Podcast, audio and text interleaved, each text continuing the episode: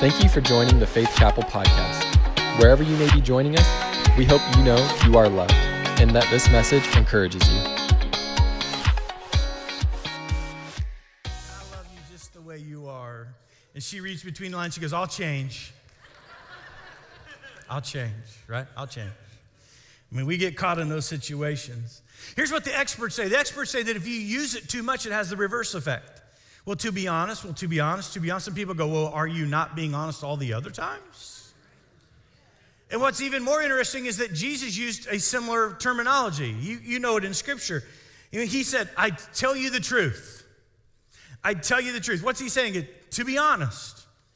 You've heard it said, but let me be honest with you. Let me tell you the truth. Let me put it out there the way it really is. Let me just put it the way it is so, so there's absolute clarity about what's going on in this.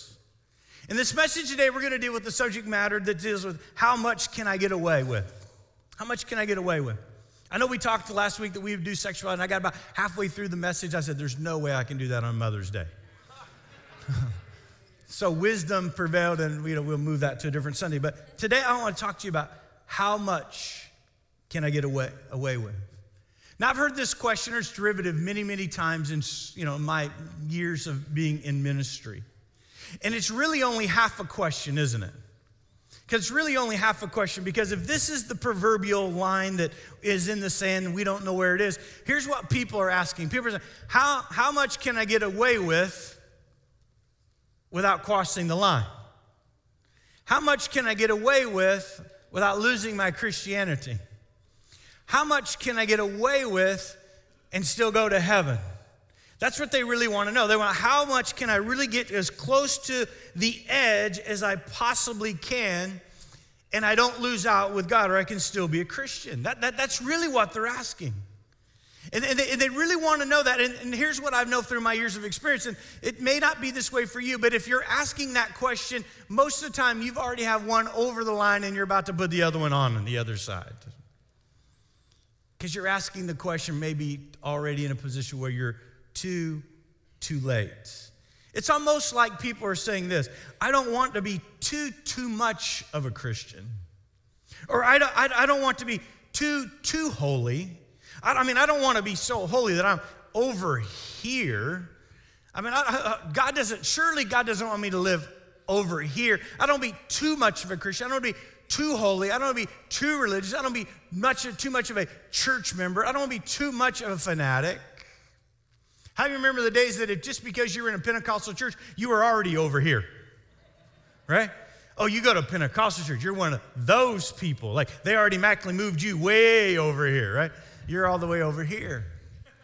And what happens in our culture is things begin to shift and begin to change like a pendulum, and we want to come all the way up. Like, how much can I? I want to stay on this side, but I don't want to do too much. It's almost what they're saying. And I think there's, I think there's an intention behind that. There's a, there's a perspective behind that kind of conversation that's just wrong.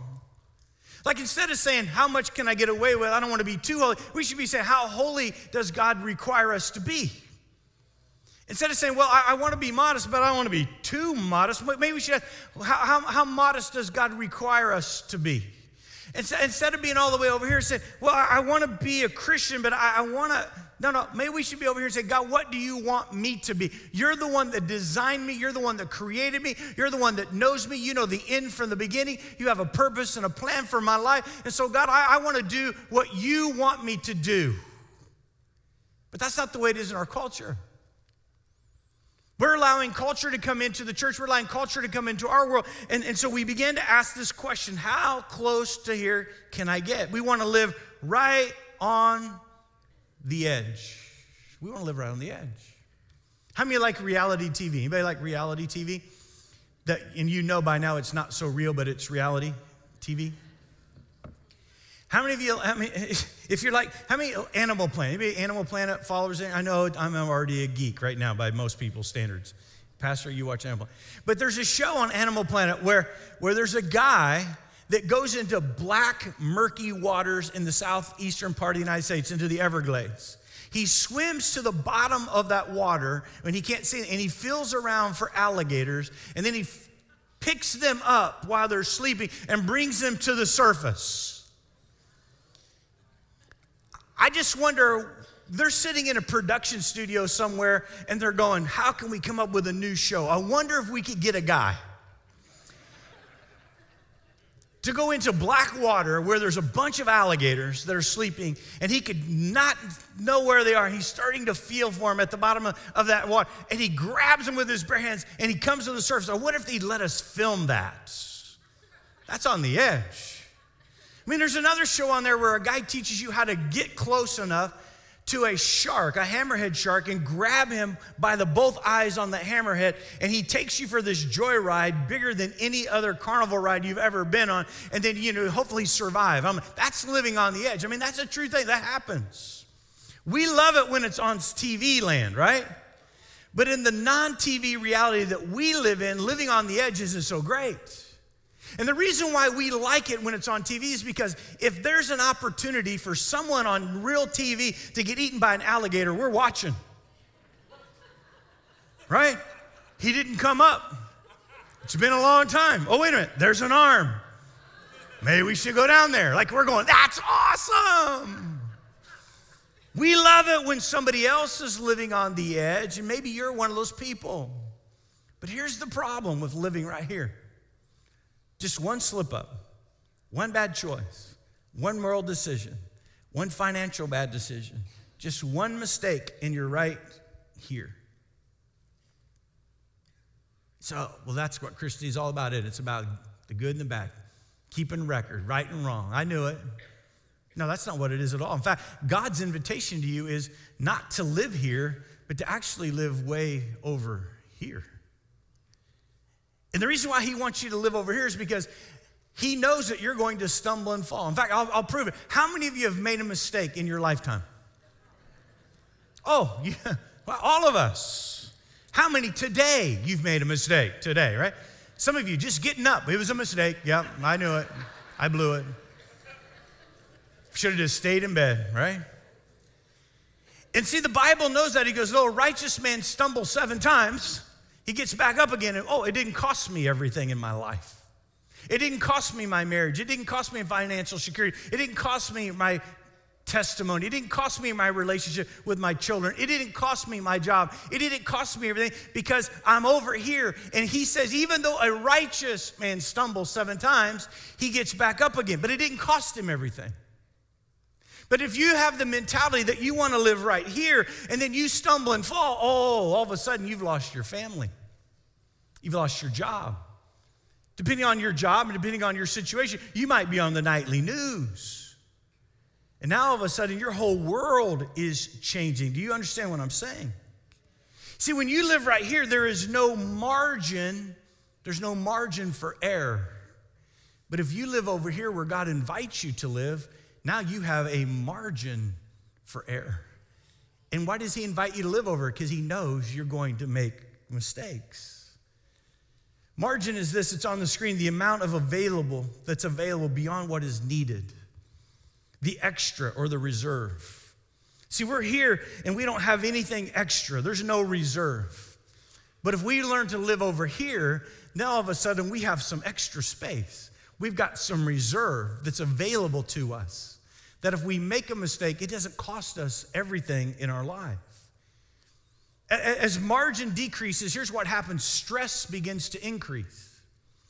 When margin decreases, when you go from over there to over here, stress begins to increase.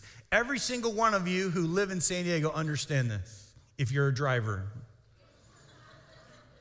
How many of you had to be someplace like five minutes ago and you're stuck in traffic?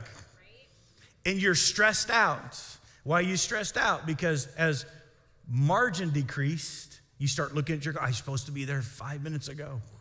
Stress began to increase.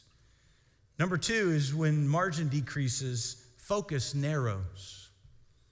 Instead of focusing on what God wants for our life, instead of focusing on the things of God, instead of thinking about the things of God, He said, Think on these things. He has things He wants us to think about we begin to focus on our problems.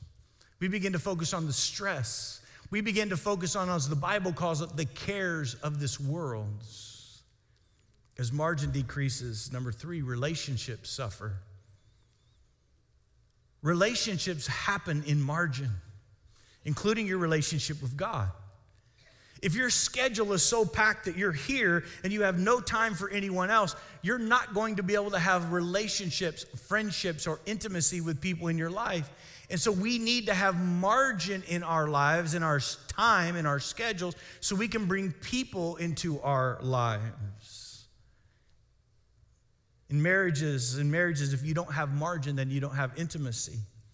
Because biz- the business of the enemy is to, to take us away from our relationships and take you away from that marriage covenant that you've made with your spouse, and therefore you lose intimacy.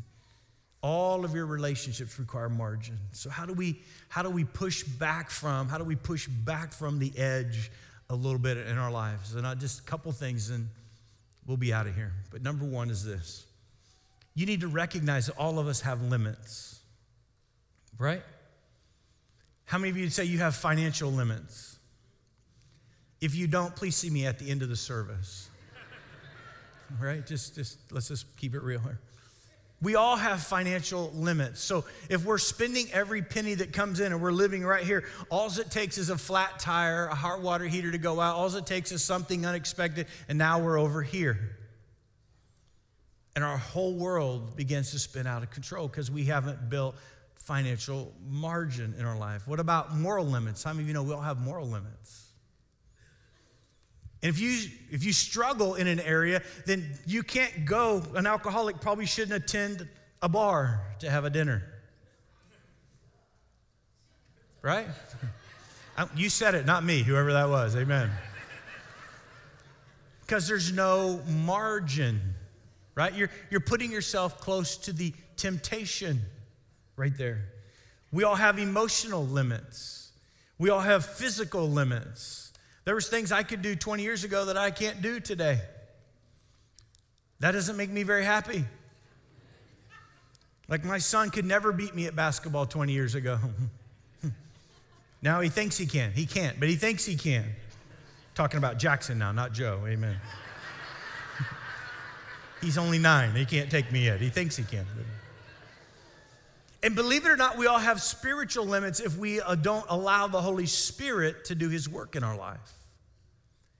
And that's why we're going to spend June and July looking at the Spirit and how we can walk in the Spirit, and how we can communicate with the Spirit, and what the Bible says for the New Testament church, and how we can, we can be Spirit led people.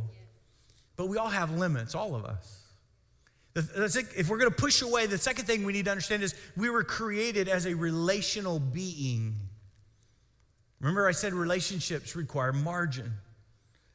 And God's, God wants us to live with margin in our lives relationally. Take a look back at what he did for the nation of Israel. He said, okay, listen, for six days you can work. I mean, in America, you got it good. You don't have to do five, some of you. But he said, in six days you work, but on the seventh day, you don't do anything. He said, from 24 hour period from sundown to sundown. You don't do anything for that 24 hour period, but you rest. You get all your meals put together. You're not cooking, you're not cleaning. You're, you're going to rest and you're going to spend time with your family. Now, the God who created us and knows us full well is saying, Trust me, you can get a whole lot more done if you just do it my way. But that's not the way of the world, is it? See, the way of the world is to live right here on the edge. Like, if I work harder, if I if I put in extra hours, if I work seven days a week, if I work 70 hours a week, if I work 80 hours a week, I can get ahead. I can make it happen. Can I can I say that God is able to open doors that no man can shut and shut doors that no man can open? And I'm not saying don't work hard. I'm just saying, why don't you work hard for the time that you're there and then the time you're supposed to rest, rest, right? I mean, God created us and knows us full well, and he, he set it aside. In fact, He even said, Hey, there's a year that I don't even want you to plant crops. What's the principle? He said, Even nature needs to rest, even nature needs margin. He goes, I want you to live with margin in your life. Trust me, he says. And number three, margins provide, if we're going to push back and create margin, margins provide for a better life. Here's my TBH moment. Write this down. You ready? Here's my TBH moment. When you squeeze margin out of your life, it's not on the screen, you're to have to listen. Old school, listen right now. When you squeeze margin out of your life, you're squeezing God out of your life.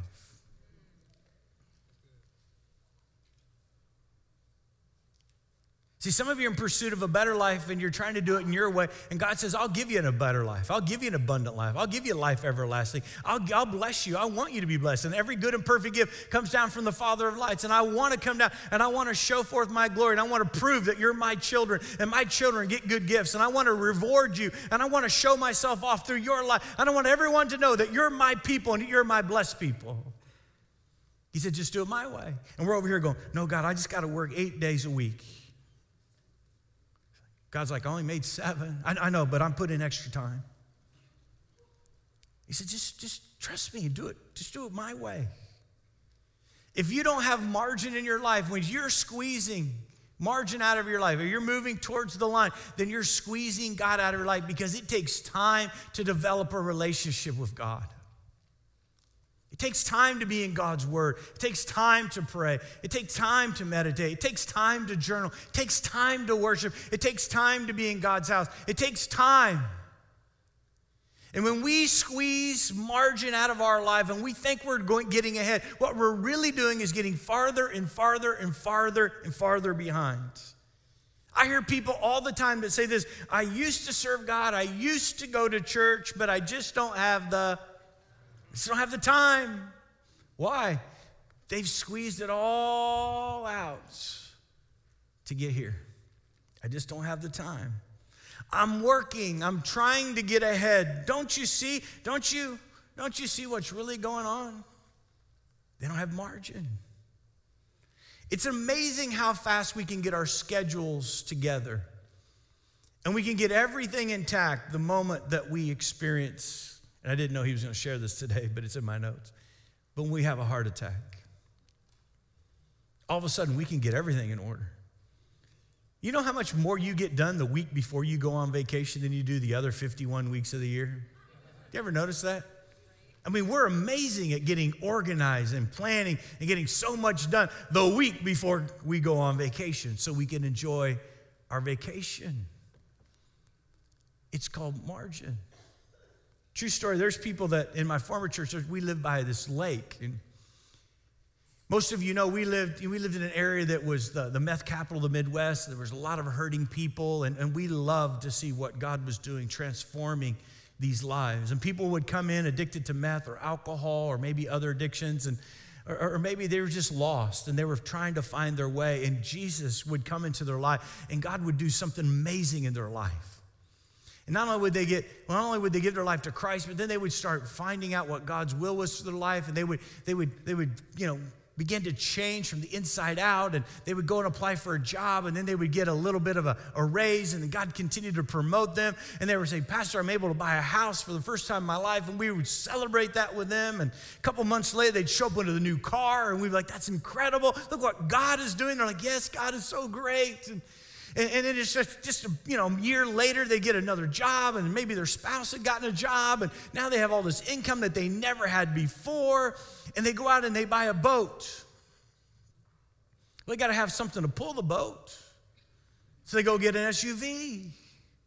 And they start pulling the boat and the SUV down to the lake. And at first, they leave on Fridays in the evening and they come back on Saturday night so they can be in church on Sunday. But then they start saying, Pastor, we, you know, we've got this $60,000 SUV and we got this big boat, and now we've bought a place that we sublet at the lake. It's our house, and, and we've got, and we, we got to get our money's worth out of it. So you, you probably won't see us for a couple weeks because we're going to be going to the lake. What'd they do? They started all the way over here. They were lost. They had nothing. When they stumbled into church, they had absolutely nothing but sometimes the clothes that were on their back. And God began to bless them, and He gave them jobs and careers and gave them blessing after blessing after blessing after blessing. And then they began to serve all of those things and serve, instead of serving Him, and they got right here. And now they're like, we don't even have time for church anymore. Pastor, we love you and we love God. We just don't have time for church. By the way, the Bible says that God, that Jesus so loved the church that he shed his blood for the church. Jesus loves the church. I think anybody that's really in right relationship with God, guess what? I think you'll love the church. Come on, say good amen out there. If not, you're telling on yourselves. Come on now. Right? But I've just seen that happen in so many people's lives, and it's, it's the blessing of God that begins to take the precedent over God Himself who gave them the blessing. That's why we squeeze margin out. I say you're squeezing God out. And here's the fourth point, last one here is this everyone lives with margin. There are either limits you choose or limits that culture presses upon you or limits your heavenly Father invites you to live in, but we all live with margin. We all live with margin. Revelation 3:20, many of you know it says, "Here I am, Jesus." He says, I stand at your door and I knock, and if anyone hears my voice and opens the door, I will come in, I'll eat with him, and he with me. I'll make my home there. I mean, this too deals with margin. Mean, you can either open the door to God's purpose and God's plan and God's giftings and God's great things for you, or you can keep the door shut to Jesus coming into your life. I save the Bible story to the end. I usually share it at the beginning, but it's found in Luke chapter 10. And if on your electronic device or in your Bible, I want you to turn to there. It's a familiar passage, but I want to walk through a few verses with you before we pray and we leave. But in Luke chapter 10 and verse 38, it begins this way. It says as jesus and the disciples went on their way they were leaving someplace and they came to a village. It's bethany. That's the village. It's bethany. The place where a woman named martha by the way jesus if you'll study the, the town or this village bethany it became a respite for jesus Jesus would often go there after big miracles. He was best friends with Mary and Martha and with Lazarus, and, and he would oftentimes go there as kind of as a rest, but They would invite him in, they would take care of him. It was away from the crowds, and he was able to, to refuel, and then he would go back out into ministry. And, and here he is, he's going to Bethany, and he, he's hanging out with Martha and Mary in, in Lazarus' place, and, and here he is in the middle of that. It says, and she opened her home to him. You know, this is great. I mean, who wouldn't, right? You're Jesus and you want to hang out with me. All right, it's open to you anytime you want, right? Verse 39. And she had this sister called Mary, which you already know, who sat at the Lord's feet listening to what he said. So he's obviously teaching. So he's sitting in this chair, maybe in the living room, and, and she's sitting right there at his feet, and she's just taking it all in. Everything that he's saying, for such is the kingdom of heaven. She's just, oh, it's awesome. And you can tell probably, it's, you know, I'm, I'm adding to here, but the Spirit is doing something in her heart. She, she's being drawn to this teaching and the truth of this teaching, like I hope you are today. And she's just sitting there at, at his feet. But Martha was distracted. Now, everybody say distracted. distracted. Martha was, she's distracted. How many times do we let the distractions of this world come in and remove the margin in our lives? I mean, Jesus even said as much earlier on, and, didn't he? He said, You let the cares of this world, huh? He said, The worries of this world, you, he said, Don't do that. He said, Focus on the Lord. Trust, trust in God, serve Him first. And then all these other things will take care of itself. In other words, if you serve God and seek Him first over here, then you're creating margin for God to work and do all the other things that you're worried about. But if you let the cares and the distractions of this world come over here, now you've squeezed God out and you're worried about all the things and you're having to shoulder yourself. So now you're carrying the cares of this world yourself. What did Jesus say? Come unto me. So let's go back over here. Come unto me. We come over here, and he says, and I'll take that load off of you. I'll, I'll, shoulder the load for you. It doesn't have to be heavy. I'll, I'll do it for you. Well, we can either shoulder the load over here and be distracted, and we have no margin in our life, and if we make one mistake, we cross over, or we can come over here at Jesus' invitation, come unto me, all here uh, weary and heavy laden, I will give you rest. Well, this sounds like a better deal. That's why I say it's an invitation to create margin in your life. He gives you an invitation. Let's go back to the passage as soon as I find it, because I just clicked out of it. Don't you love technology? Here it is. So Martha was distracted by all the preparations that had to be made. She came to him and asked, now picture, here's Martha, here's Mary, feet of Jesus. Martha's coming out of the kitchen. She's like, she says this Lord, don't you care that my sister has left me to do the work all by myself. Tell her to get up and to help me. Here's Jesus. Now, I'm not Jesus, and you're glad of that. Because if I was Jesus, I'd probably like, yeah, that's not fair. Once you get up, she's making me something to eat, and we can carry on this conversation later. Just go ahead and go help your, your sister.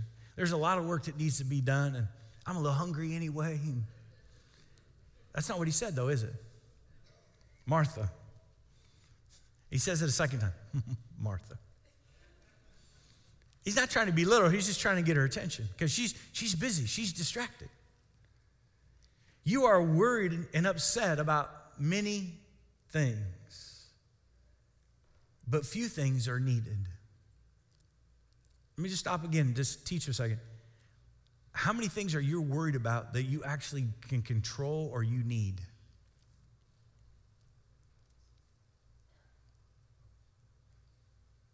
I mean, you know, we were at graduation this week and they said it called for rain and we could get all upset and all worried about if it's an outdoor graduation, we get all upset. It's going to rain.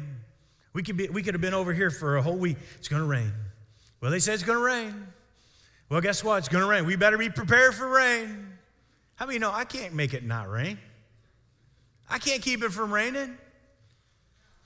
But what I can do is just go, well, we'll just leave that in the Lord's hand. Guess what? It didn't rain.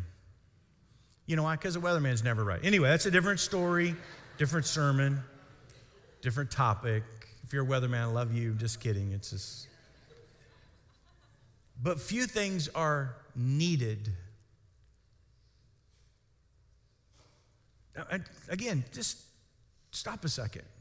How many things are that you're worried about, you're distracted about, that you're caring about right now that you really don't need?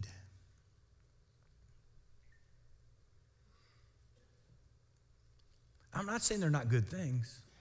What Martha was doing was a good thing, right? I mean, I love it when I go home. My mom goes, I'm going to make all your favorite stuff. I go, Praise God.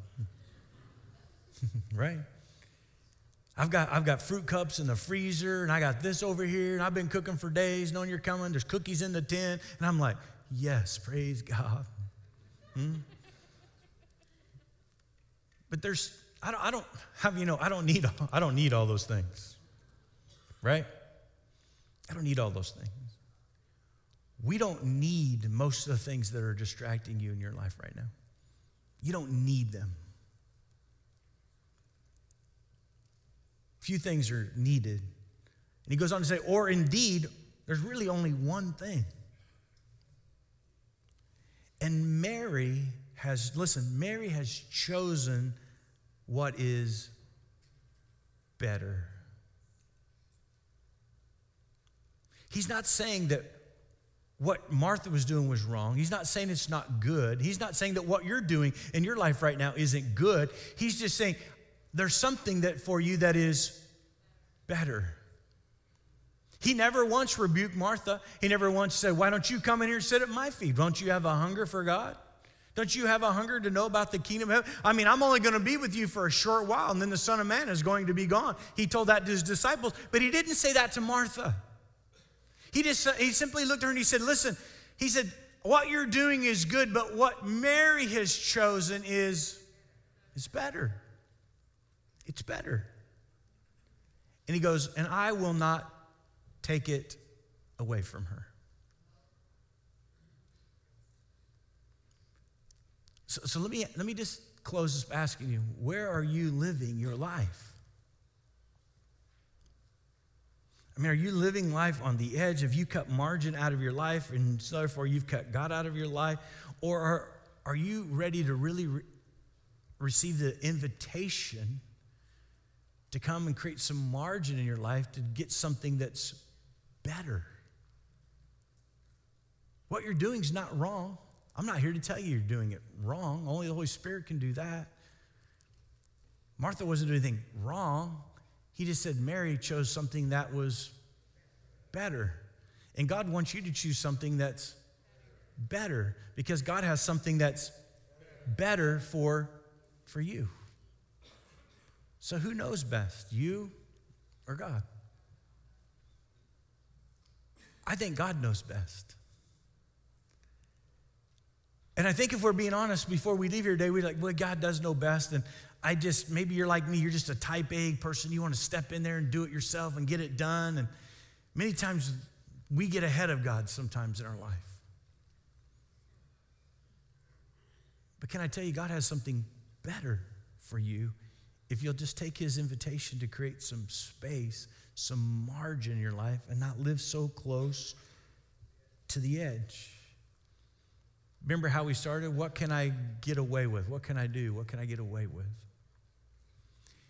And, and that's really what that's really what they're asking is this question, isn't it?